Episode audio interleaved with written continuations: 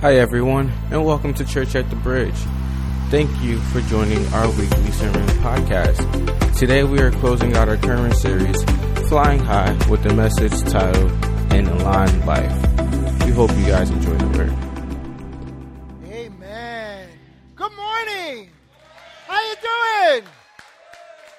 You guys look great. Thank you so much for joining us here at Church at the Bridge. I am Pastor Jose. I'm the lead pastor here.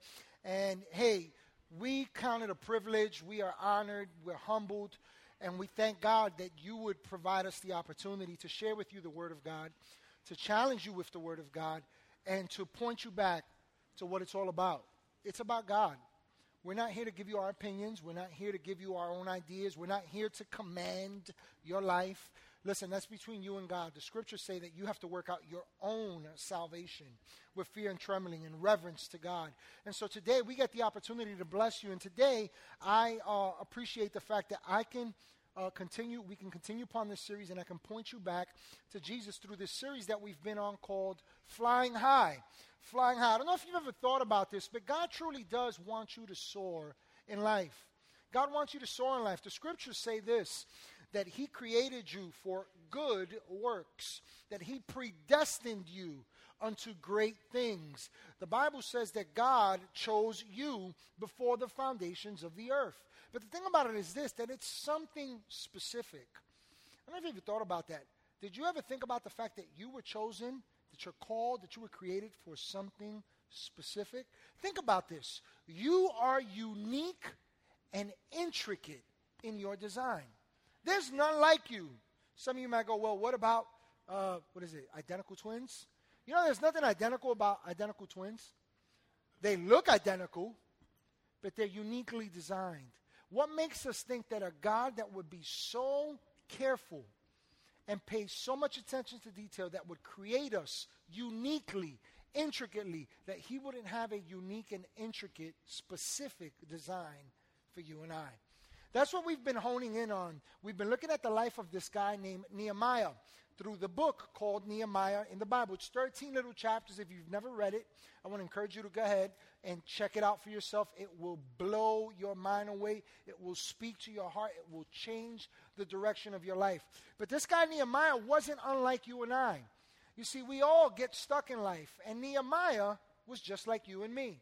He found himself stuck in this place called Babylon. Now, the way he got there was unfortunate. See, the people of Israel uh, were uh, taken captive by this empire called Babylon. And when Babylon came, they were like locusts. They destroyed everything and left it destroyed in their wake. And so when they show up to Jerusalem, they destroyed the walls, they, distort, they destroyed the temple of worship, and then they took the people captive, those that they were able to capture, and then there were many Jews that went and, and were dispersed in foreign lands. And so Nehemiah was one of these people that was taken captive in, in, uh, in, into Babylon. But Nehemiah was kind of, it would seem that he had it good. Nehemiah lived in the palace. That means that he lived with the king. And because he lived with the king, he had a very special job. Now, I want to hear, I want to know if any of you would sign up for this job. His job was to taste test anything before the king drank from it. And the reason why was because if it was poison, it was his job to die for the king. How's that for a job? I don't know about you, but I'm not signing up for that one. But this guy Nehemiah was in the palace, and then one day his brother Hananiah happens to come and visit him. And Nehemiah asks him about the welfare and the state of the people of Jerusalem. And I'm paraphrasing here, but basically what Hananiah says to him is, haven't you heard? Jerusalem is destroyed. The walls are torn down. There's no worship unto God. And what he and what Nehemiah hears so burdens him. It so weighs upon him. And what he didn't realize was that at that very point, something was being birthed in his heart. It was a vision from God. The reason why I share that with you as a recap is because if you are going to soar in life, you've got to understand that you've got to take a hold of the specific vision that God has for you. God wants to lead you and guide you specifically somewhere. And so today, I'm not going to recap uh, the, the, series in totality. I want to encourage you to go to our website at ctbny.com. You can check out the app, SoundCloud, iTunes, all that good stuff. But today, I want to hone in on the topic of a, an aligned life. An aligned life. The reason why Nehemiah and the people eventually come out of this situation. See, what happened was this that God, God uh, births this vision in Nehemiah to go to Jerusalem and raise the walls up, to encourage the people, to build the temple once again. And so when Nehemiah shows up, he finds walls torn down, he finds the temple torn down, but here's what he also finds he finds the people torn down. See, they no longer were trusting God. They were seeking pagan gods. As a matter of fact, they settled comfortably into Babylon. You know how we know that? Because the scripture says that they all worked the fields. You know who they were working for? Babylon. And so they were comfortable in rubble. And Nehemiah shows up with this vision. And when Nehemiah gets there, his plan, it might seem at surface level, was simply to build walls and to build the temple but it was really to build the lives of the people. And the way that that all came about, where these people were able to successfully build the walls of Jerusalem in 52 miraculous days, despite the challenges, despite everything that was against them, these people were able to do it. But the reason why was because they got to the most important place. It was a life aligned with God. They were seeking God, they were trusting God.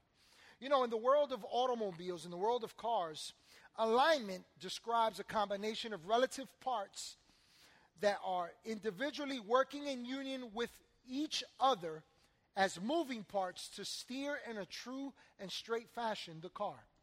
I know that sounds like a whole mouthful, right? Um, but let me put it to you this way when the front end of a car is in alignment, it ensures that the journey is free from being pulled to either side. Right?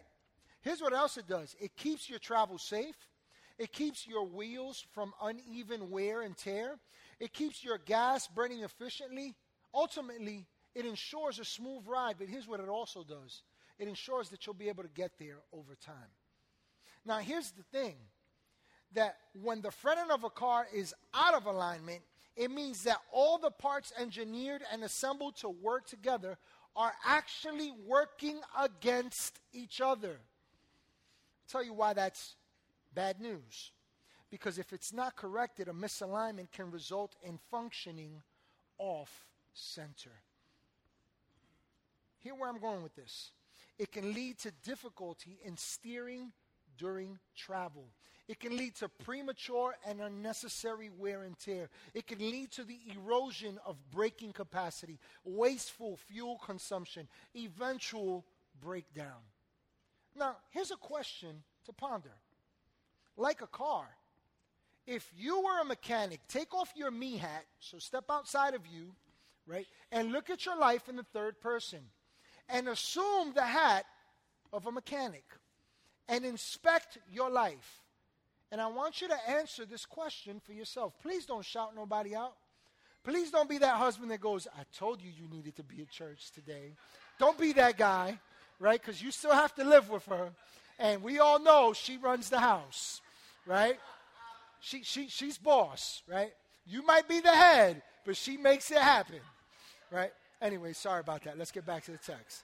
So back to the mechanic hat. You got your mechanic hat on, and you're examining under the hood of your life.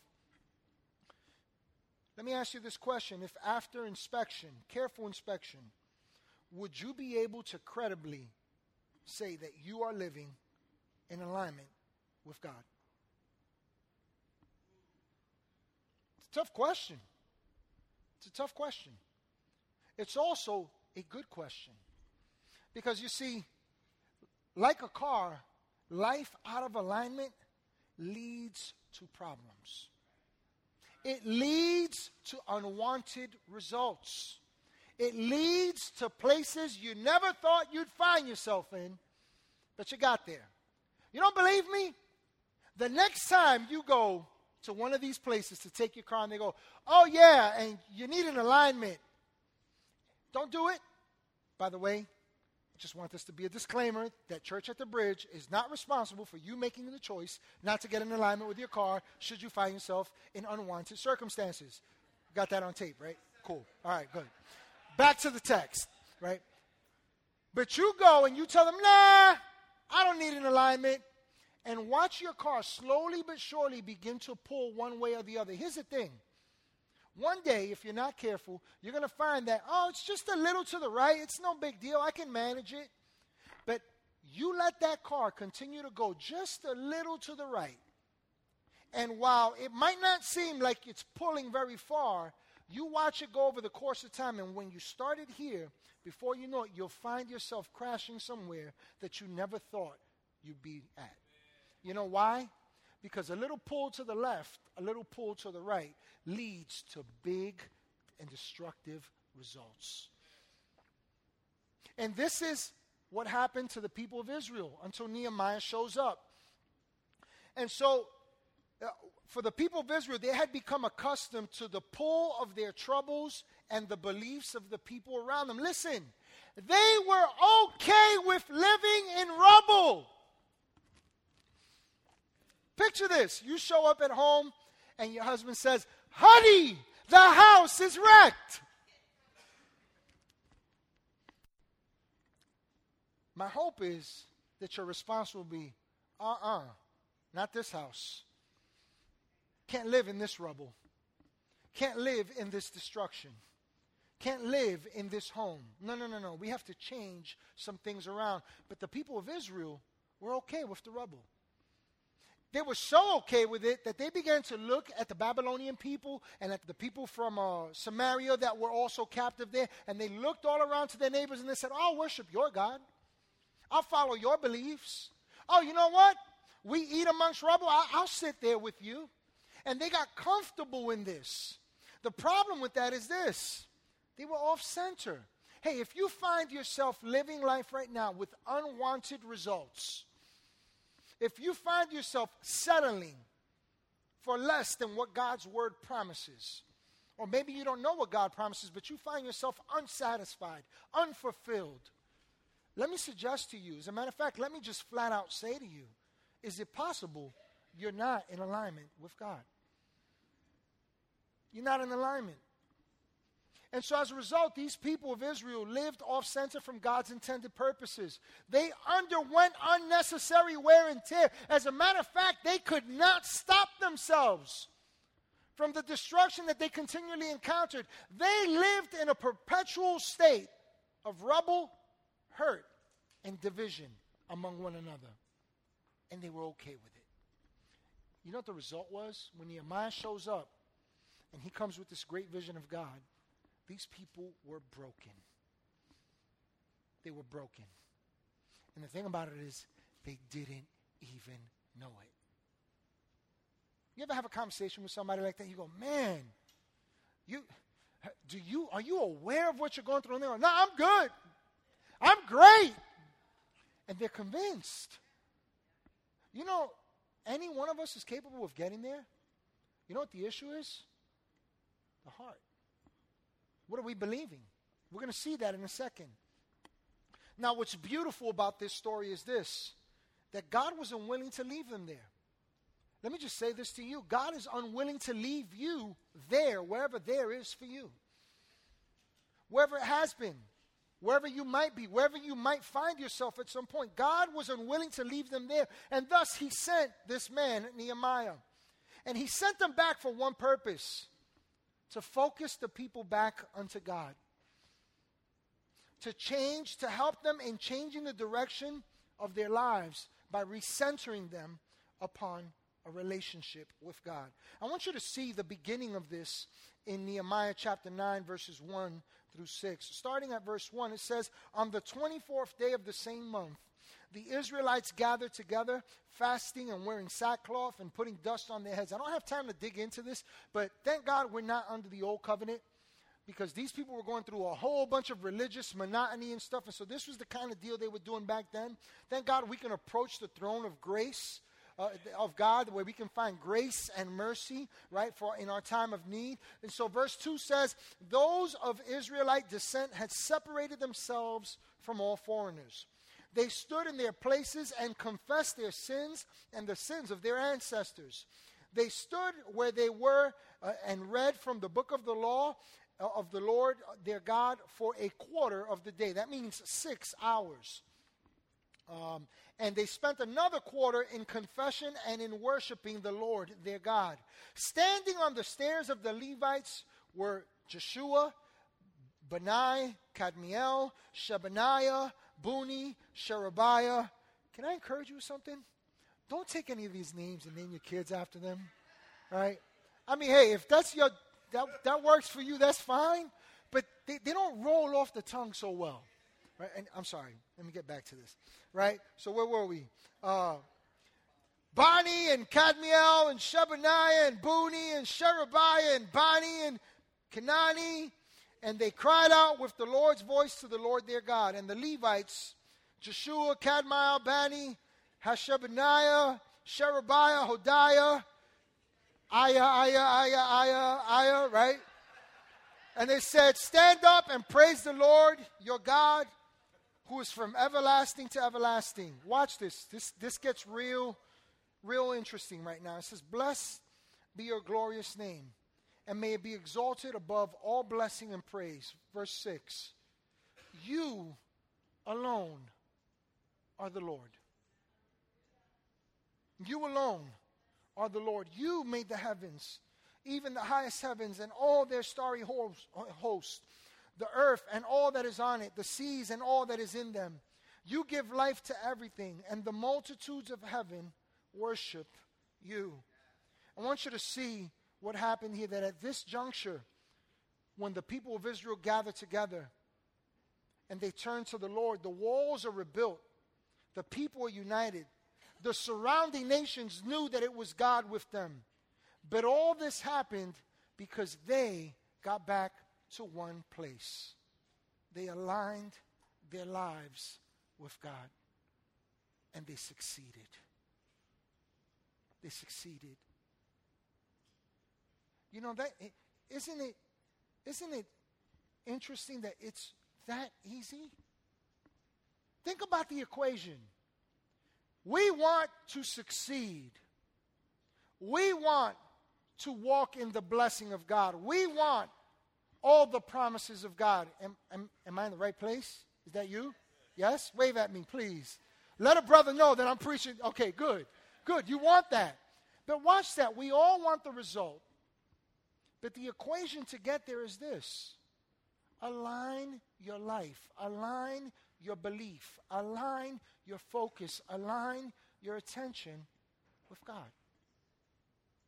It's not that complicated, and yet we have a tendency of complicating it. And I believe that it has something to do with what Proverbs 16:3 says. It says, "Commit to the Lord whatever you do." You know what whatever means there? It's not whatever. It's not that. It's, that's not what it's talking about. It's whatever you do. Everything that you do. It says, "Commit the, to the Lord whatever you do." Watch this, and He will establish your plans. But we struggle with that word commit.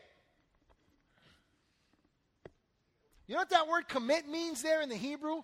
It means to trust. But watch how the Hebrew language depicts that trust. It literally depicts a commitment while in the process of rolling something down together with someone else. You ever heard the one about the guy who prayed to God and said, God, I need change? God, I need you to do all this in my life. I need you to work it all out. I need you to bring it all together. God, you got to do this. And so God says to him, Okay, son, see that boulder over there? He says, Yeah. He says, Go push it.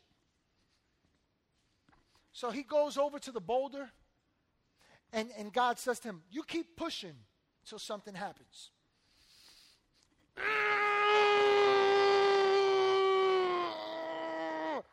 I mean, this guy's pushing all day long. He's pushing and sweating and pushing and grunting and moaning and groaning and complaining, and he's pushing and nothing's moving. At the end of the day, he says, All right, God, nothing happened. I need you to go and do this and blah, blah, blah, blah, blah, blah, blah. And God says, Son, see that rock over there? He goes, Yes. He says, Go push on it. So he retires for the day. He goes the next day and he goes back to the rock and he begins to push. Oh, this guy looks like the Hulk. He's turning green, pushing. Nothing's happening. And so he goes through this routine day in and day out for weeks, complaining and pushing and sweating and groaning and toiling. Nothing's moving.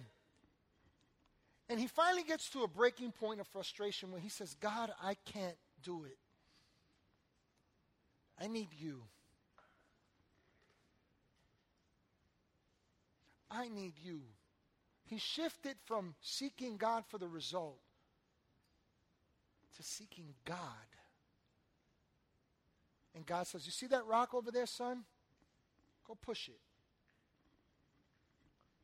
And all of a sudden, he begins to push. And he didn't even have to push, he just put his hands on it and the rock began to move and roll down that hill. I want you to see what commitment really is. What alignment with God is. It's putting your complete trust in God, not trusting God for what you want.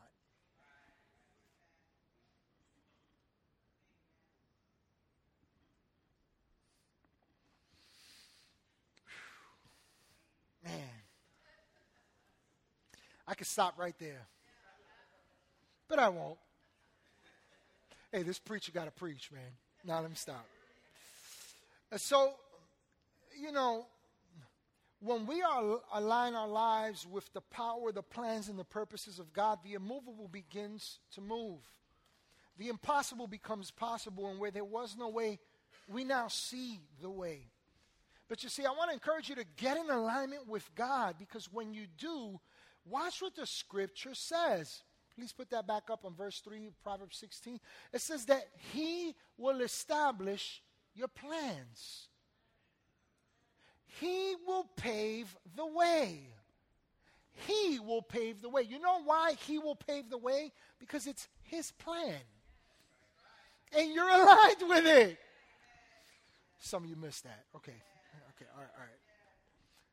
And so, unfortunately, you would think that these people, after seeing God do the miraculous in 52 days, after seeing all their enemies cower because they, they all knew that God was with them and God had done it in partnership with them in raising the walls and erecting the temple and uh, restoring the people and uniting, you would think that the book of Nehemiah in chapter 13 ends on a high note, but it doesn't. It doesn't. Listen to Nehemiah 13, uh, verses 7 and 8. Now, this is what the, the way the story goes Nehemiah is governor, is appointed governor over Jerusalem for 12 years. There's restoration, the, the walls are erected, the people are worshiping God, and so he, he's called back to go back to the palace. So he goes back to the palace, serving the king, and then he returns back to Jerusalem.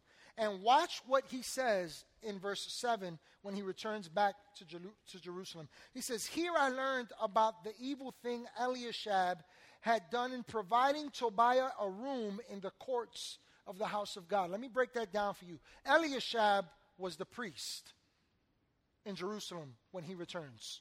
Eliashab is the high priest. Tobiah, if you recall from the previous weeks as we've been studying this, Tobiah was one of the people that continually kept speaking against the people of Israel, against this project, against the vision that God had. He was constantly heckling them, he was constantly threatening them. And so, watch this. Nehemiah comes back, and here's what he learns Eliashab, the high priest, the guy who's supposed to be pointing the people back to God, invites Tobiah and says, Hey, you can have a place, you could live right here and set right here in the inner courts of the temple.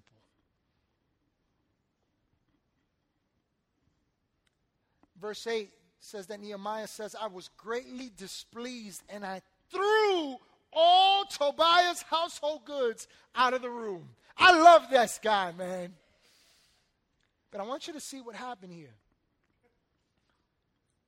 These people who had gotten in alignment with God once again embraced their enemies.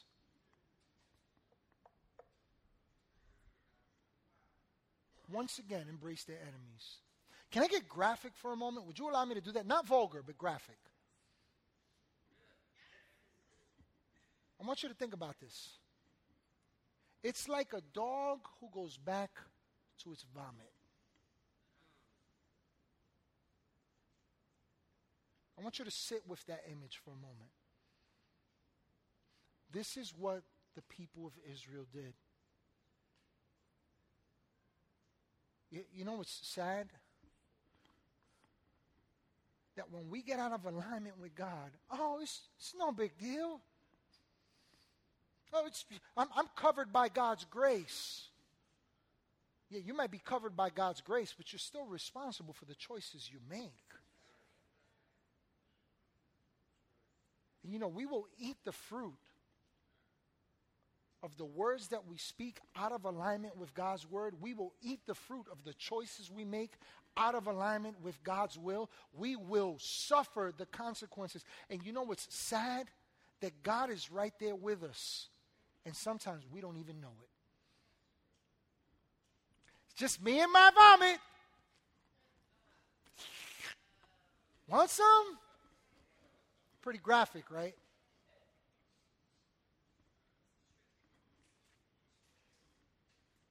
Nehemiah 13, 10 and 11 says, Nehemiah again speaking says, I also learned that the portions assigned to the Levites had not been given to them, and that all the Levites and musicians responsible for the service had gone back to their own fields. Watch what happens. These people stopped participating in the kingdom of God where once they brought their offerings, where once they served, where once they were excited about the kingdom of God and the gathering of the people of God, all of a sudden now, guess what the Bible says? They went back to their fields. The thing about it is this it, they weren't their fields, they belonged to Babylon. Look at what Nehemiah says. Verse 11, he says, So I rebuked the officials and I asked them, Why is the house of God neglected? He says, Then I called them together and stationed them at their post. Listen, these people once again turned away from worshiping God. You know, if you won't serve God, you'll serve something else.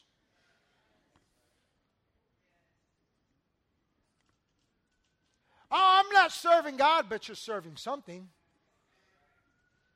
You're serving someone. You're serving somewhere.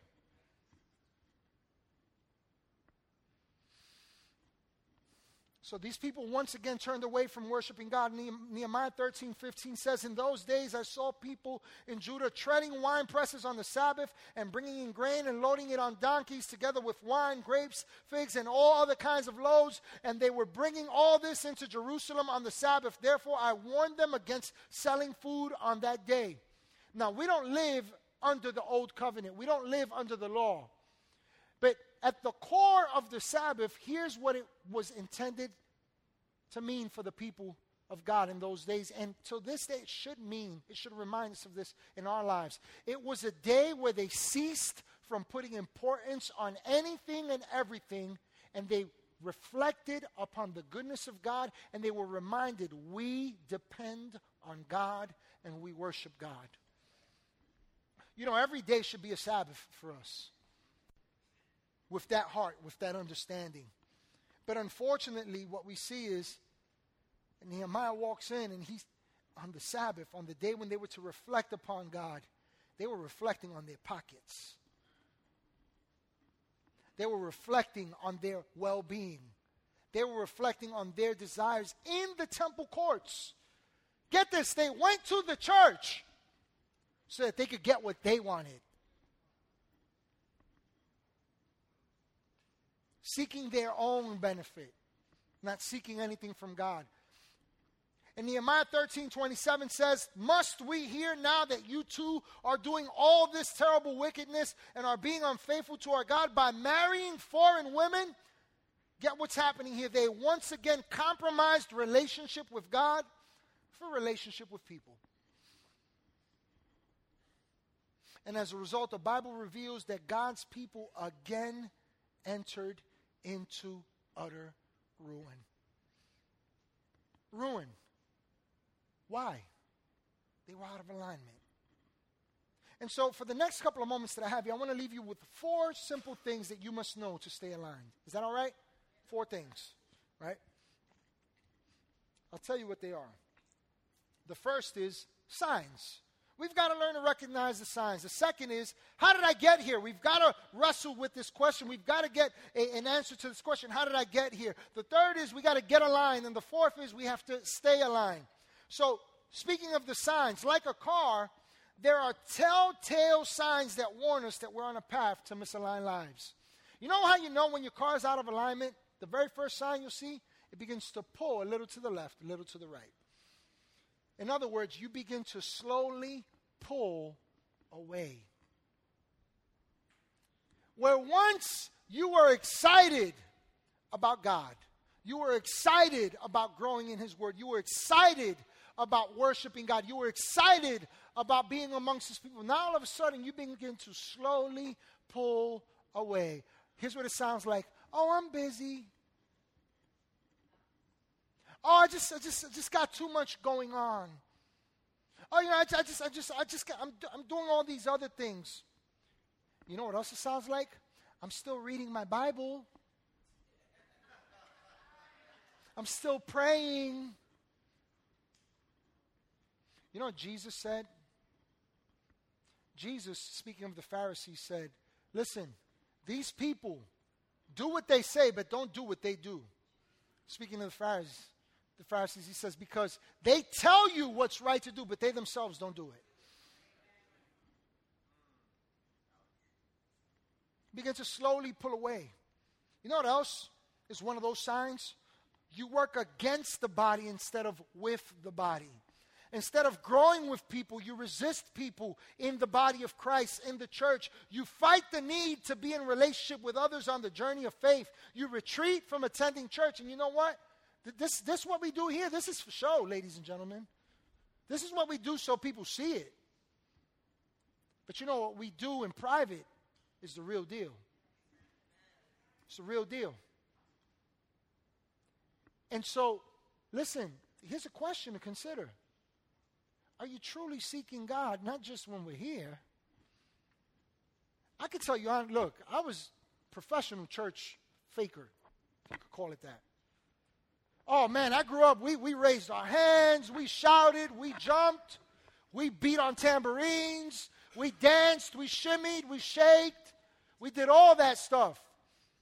But you know it's the proof of the power of God in your life? Change. Transformation. Renewal of the mind.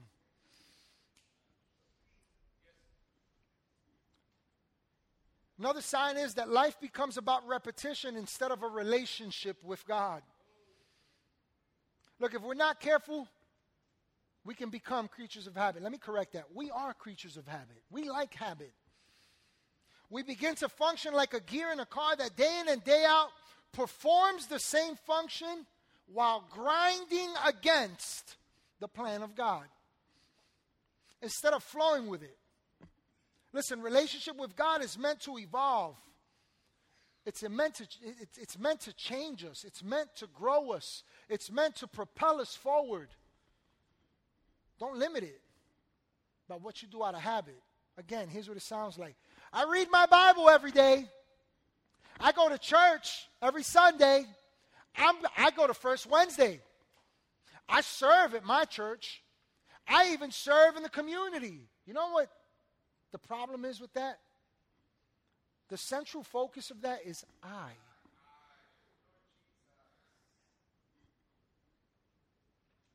And you know what doesn't exist in a relationship with God in we?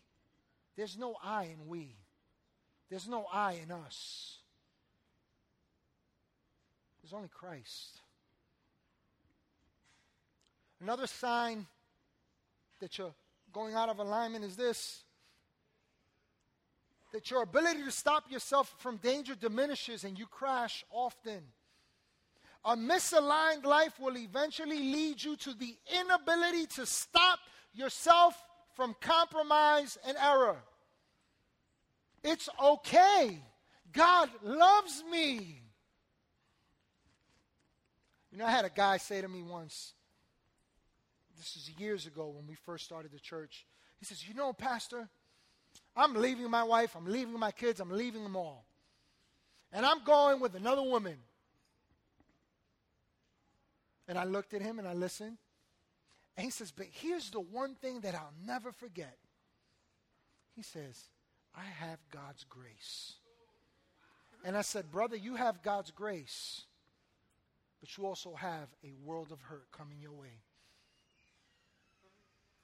So this day, you know that man is? In a tailspin of error. Mad at God, mad at people. But you know what the truth is? We make choices. But when you're out of alignment with God, you know what's easy to do? Make the wrong choice. You know why? Because you can't stop yourself. You know why? Because you can't hear God. You're not open to the direction, the truth. It feels good, it looks good, it sounds good, it tastes good, but it's not God. Listen to the words of Jesus in John 12, 24 through 26. I, I, shared this last week. I want to reiterate this again. He says, Very truly I tell you, let me translate that for you. This is the truth. Very truly I tell you, unless a kernel of wheat falls to the ground and dies, it remains only a single seed. But if it dies, it produces many seeds. Anyone who loves their life will lose it, while anyone who hates their life in this world will keep it for eternal life. He's not telling us to hate our lives. What he's saying is, you, if you love your life, your desires, your path more than you love the path of God, it's a problem. So watch what he goes on to say in verse 26 Whoever serves me, what a concept, must follow me. And where I am, it gets even better. My servant also will be there. My Father will honor the one who serves me. Listen, like a seed, you and I, there is a vibrant life that God has deposited in us. It provides us vision, it is full of purpose, and it contains the details for a fruitful life. But watch what kills the seed you and I. Get this. You, you, you, you, want, you want to see the power of truth here? Jesus is talking about his own death and resurrection. But there's a valuable principle there. He says, in order for something to live, to spring forth, to bring life, something's got to die. But watch this God wants to produce life in and through us. He's got a vision for your life in mind. He's calling us out, He's inviting us, He's drawing us. But watch what we can do. We can limit the hand of God. You know how? By choosing what we want instead of choosing what God says.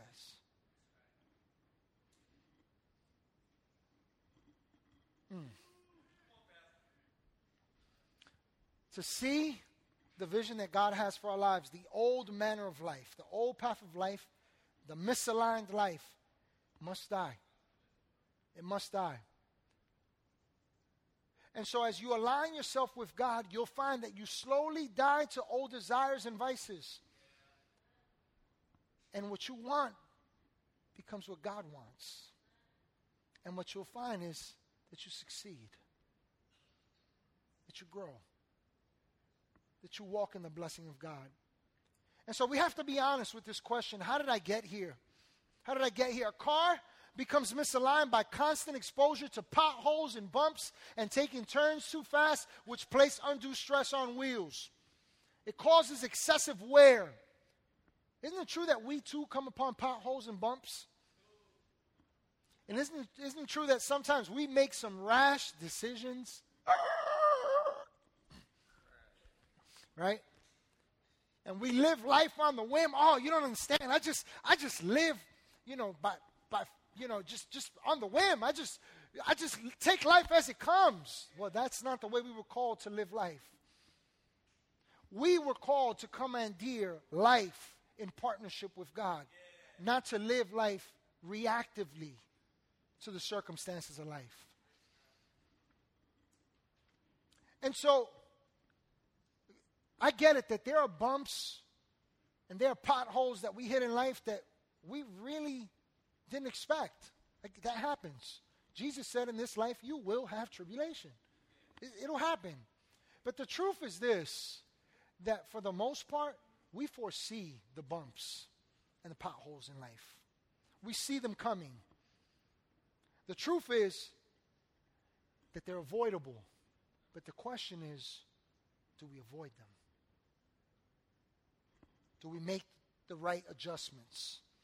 It really comes down to how we prepare and respond to things. Listen closely to Ephesians 6, 10, and 11, and verses 14 and 17. It says, Finally, great, the preacher's almost done. We can go to Denny's.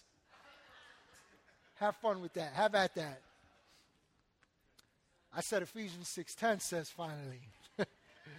I'm almost done. It says, finally be strong in the Lord and in his mighty power. Put on the full armor of God so that you can take your stand against the devil's schemes. Let me translate that for you. Get battle ready. Get battle ready. Get ready for battle. Verse 14. This is what being ready for battle looks like. Stand firm then with the belt of truth buckled around your waist, with the breastplate of righteousness in place and with your feet fitted with the readiness that comes from the gospel of peace. In addition to all this, take up the shield of faith with which you can extinguish all the flaming arrows of the evil one. Take the helmet of salvation and the sword of the Spirit, which is the word of God. You know what's interesting about soldiers? The most effective ones are the ones that are suited for battle, not the ones that wait till the battle happens to then get suited. Let me tell you something about how did I get here. Oftentimes, what we do is we approach God after we've already been hit. And the scripture says, no, no, no, no, no, no, no, no. You put up your shield of faith. Instead of sheathing the word of God, tucking it in, right, so it looks nice and good, right? Dun, dun, dun, dun, dun, Jesus Jr. is here, right? Instead of sheathing the Word of God and wearing it like a badge, because I carry my Bible, I'm a Christian. No, the scripture says you take your sword, which is the Word of God.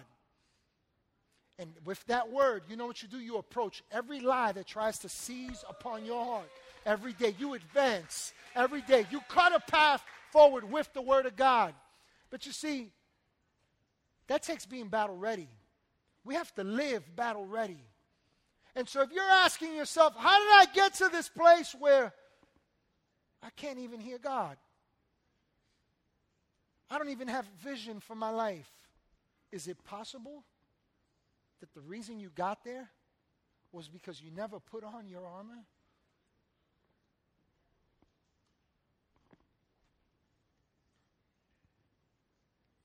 Oftentimes, we find ourselves in a reactive state to the bumps of life instead of living in a proactive state of faith. Your faith is the most effective thing that you can do, that you can employ in your life, but it's not after you've been hit. Now, thank God that we serve a God that says that we can boldly approach His throne and that there's always grace and mercy for our time of need. Thank God for that. But we're called to live aligned with God, and aligned means battle ready. Battle ready, prepared for the bumps instead of reacting to the bumps. Get aligned. You know, unlike many failed relationships that we've all experienced, when we are misaligned, God remains faithful to help us find the way back to a straight path. But to get there, we need insight, we need guidance, and we need help from God. And to gain that, listen closely, we have to open ourselves to God. In Psalm 139, if you read it on your own time, what you'll find is that David says, God, you know all things. You're the creator of all these things, and you know me. But because David knows that, watch what David says in Psalm 139, verses 23 and 24. He says, Search me, God. Know my heart. Test me and know my anxious thoughts. See if there's any offensive way in me, and lead me in the way everlasting. Listen to what we learn from David. Think about this. When a car is misaligned, no one cares how it got misaligned. We're not interested in that. We just want a quick fix. But here's what we learn from David by his example that God is interested in more than a superficial fix. You know what we see? That God is interested in revealing where we believe wrong and realigning our lives as we yield to the ways of His leading.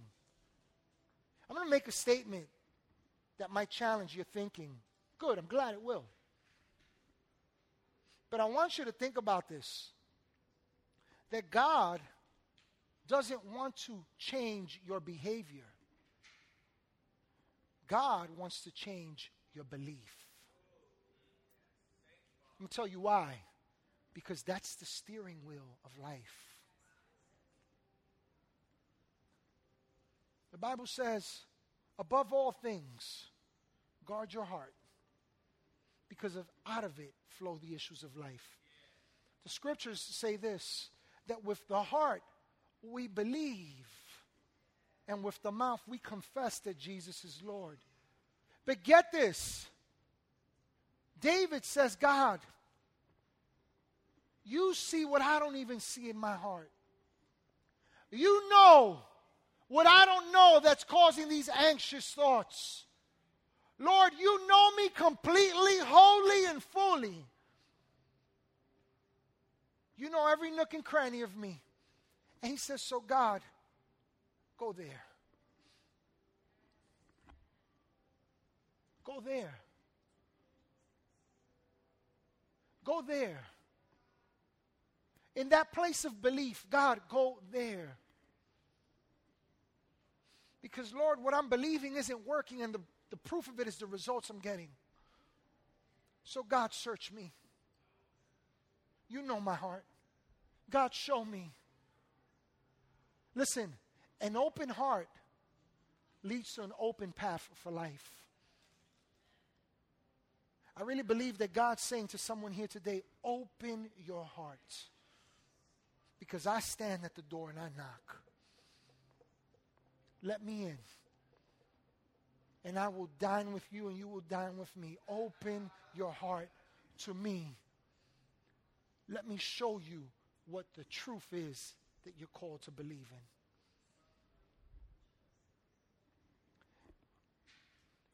And the last point, a key to staying, to living an aligned life is this it's staying aligned.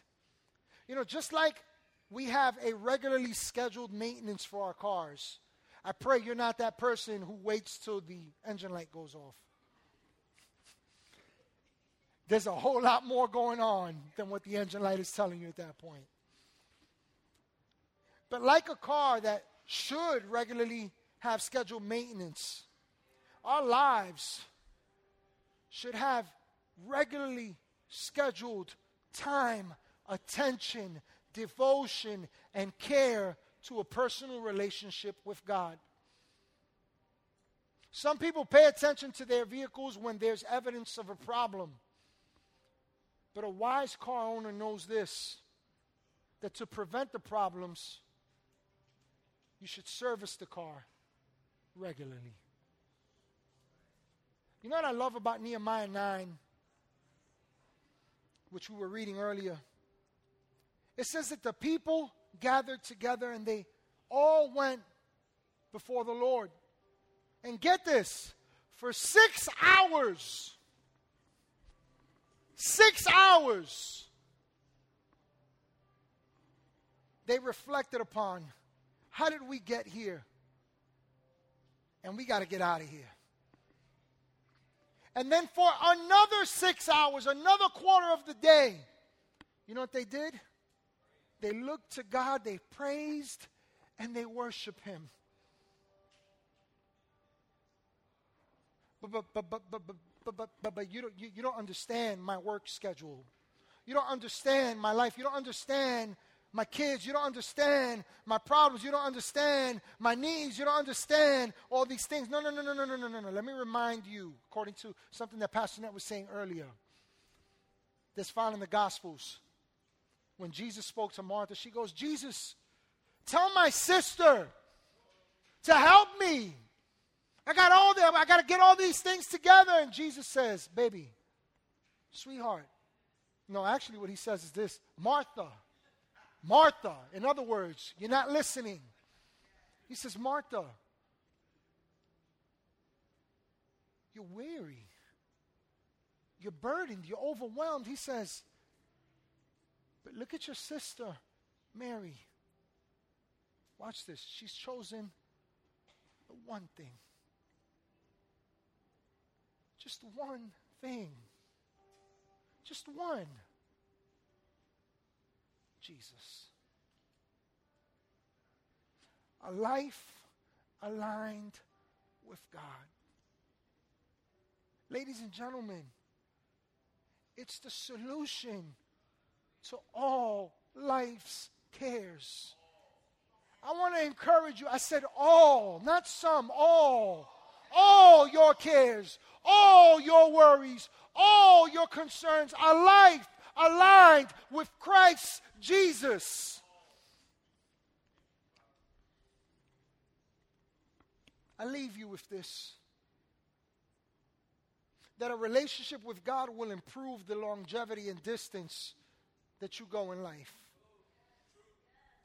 In John chapter 6, all these people come seeking Jesus and they go, Hey, Jesus, we're looking for you. And he says, No, you're not looking for me.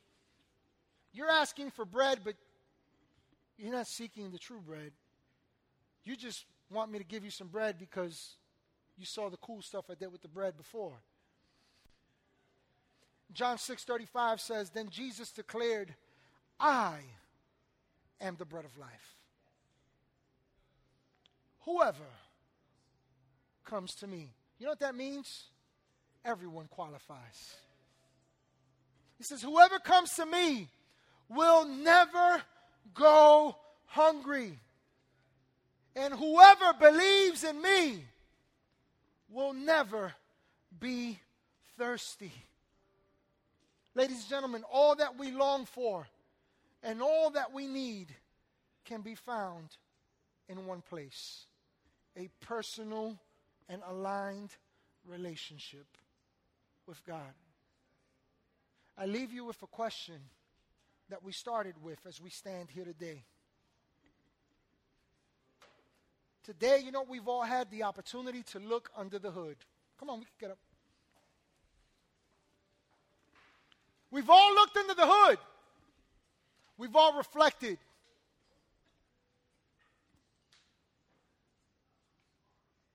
But there's something left that we need to do. The people saw where they were, they saw their error. But then you know what they did? They turned from it and they turned to God and they worshiped.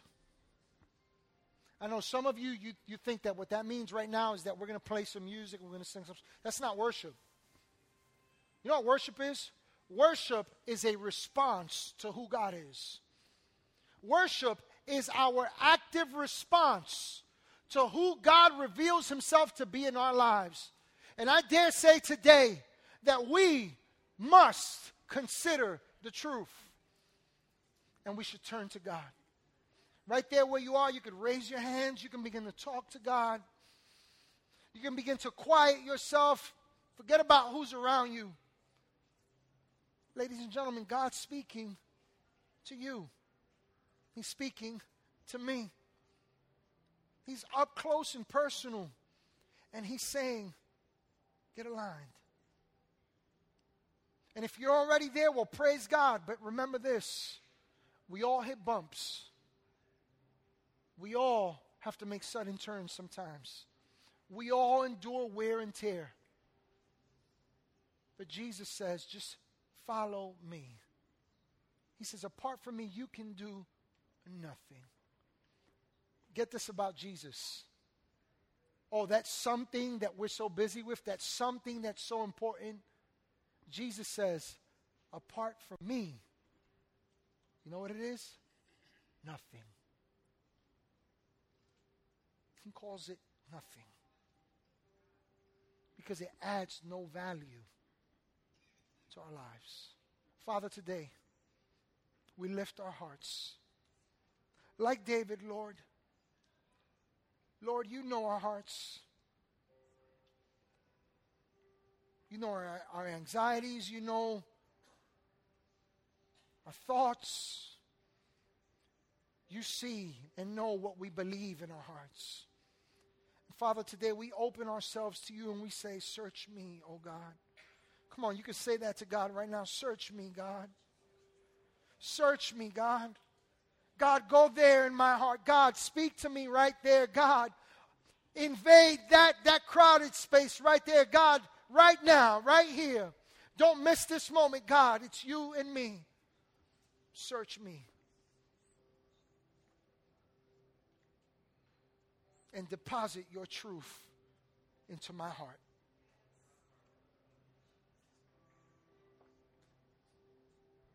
I want you to know that if you've prayed that, if you're saying that to God right now, if you're opening yourself to God right now, God is speaking to you. He's opening your heart. He's creating something anew.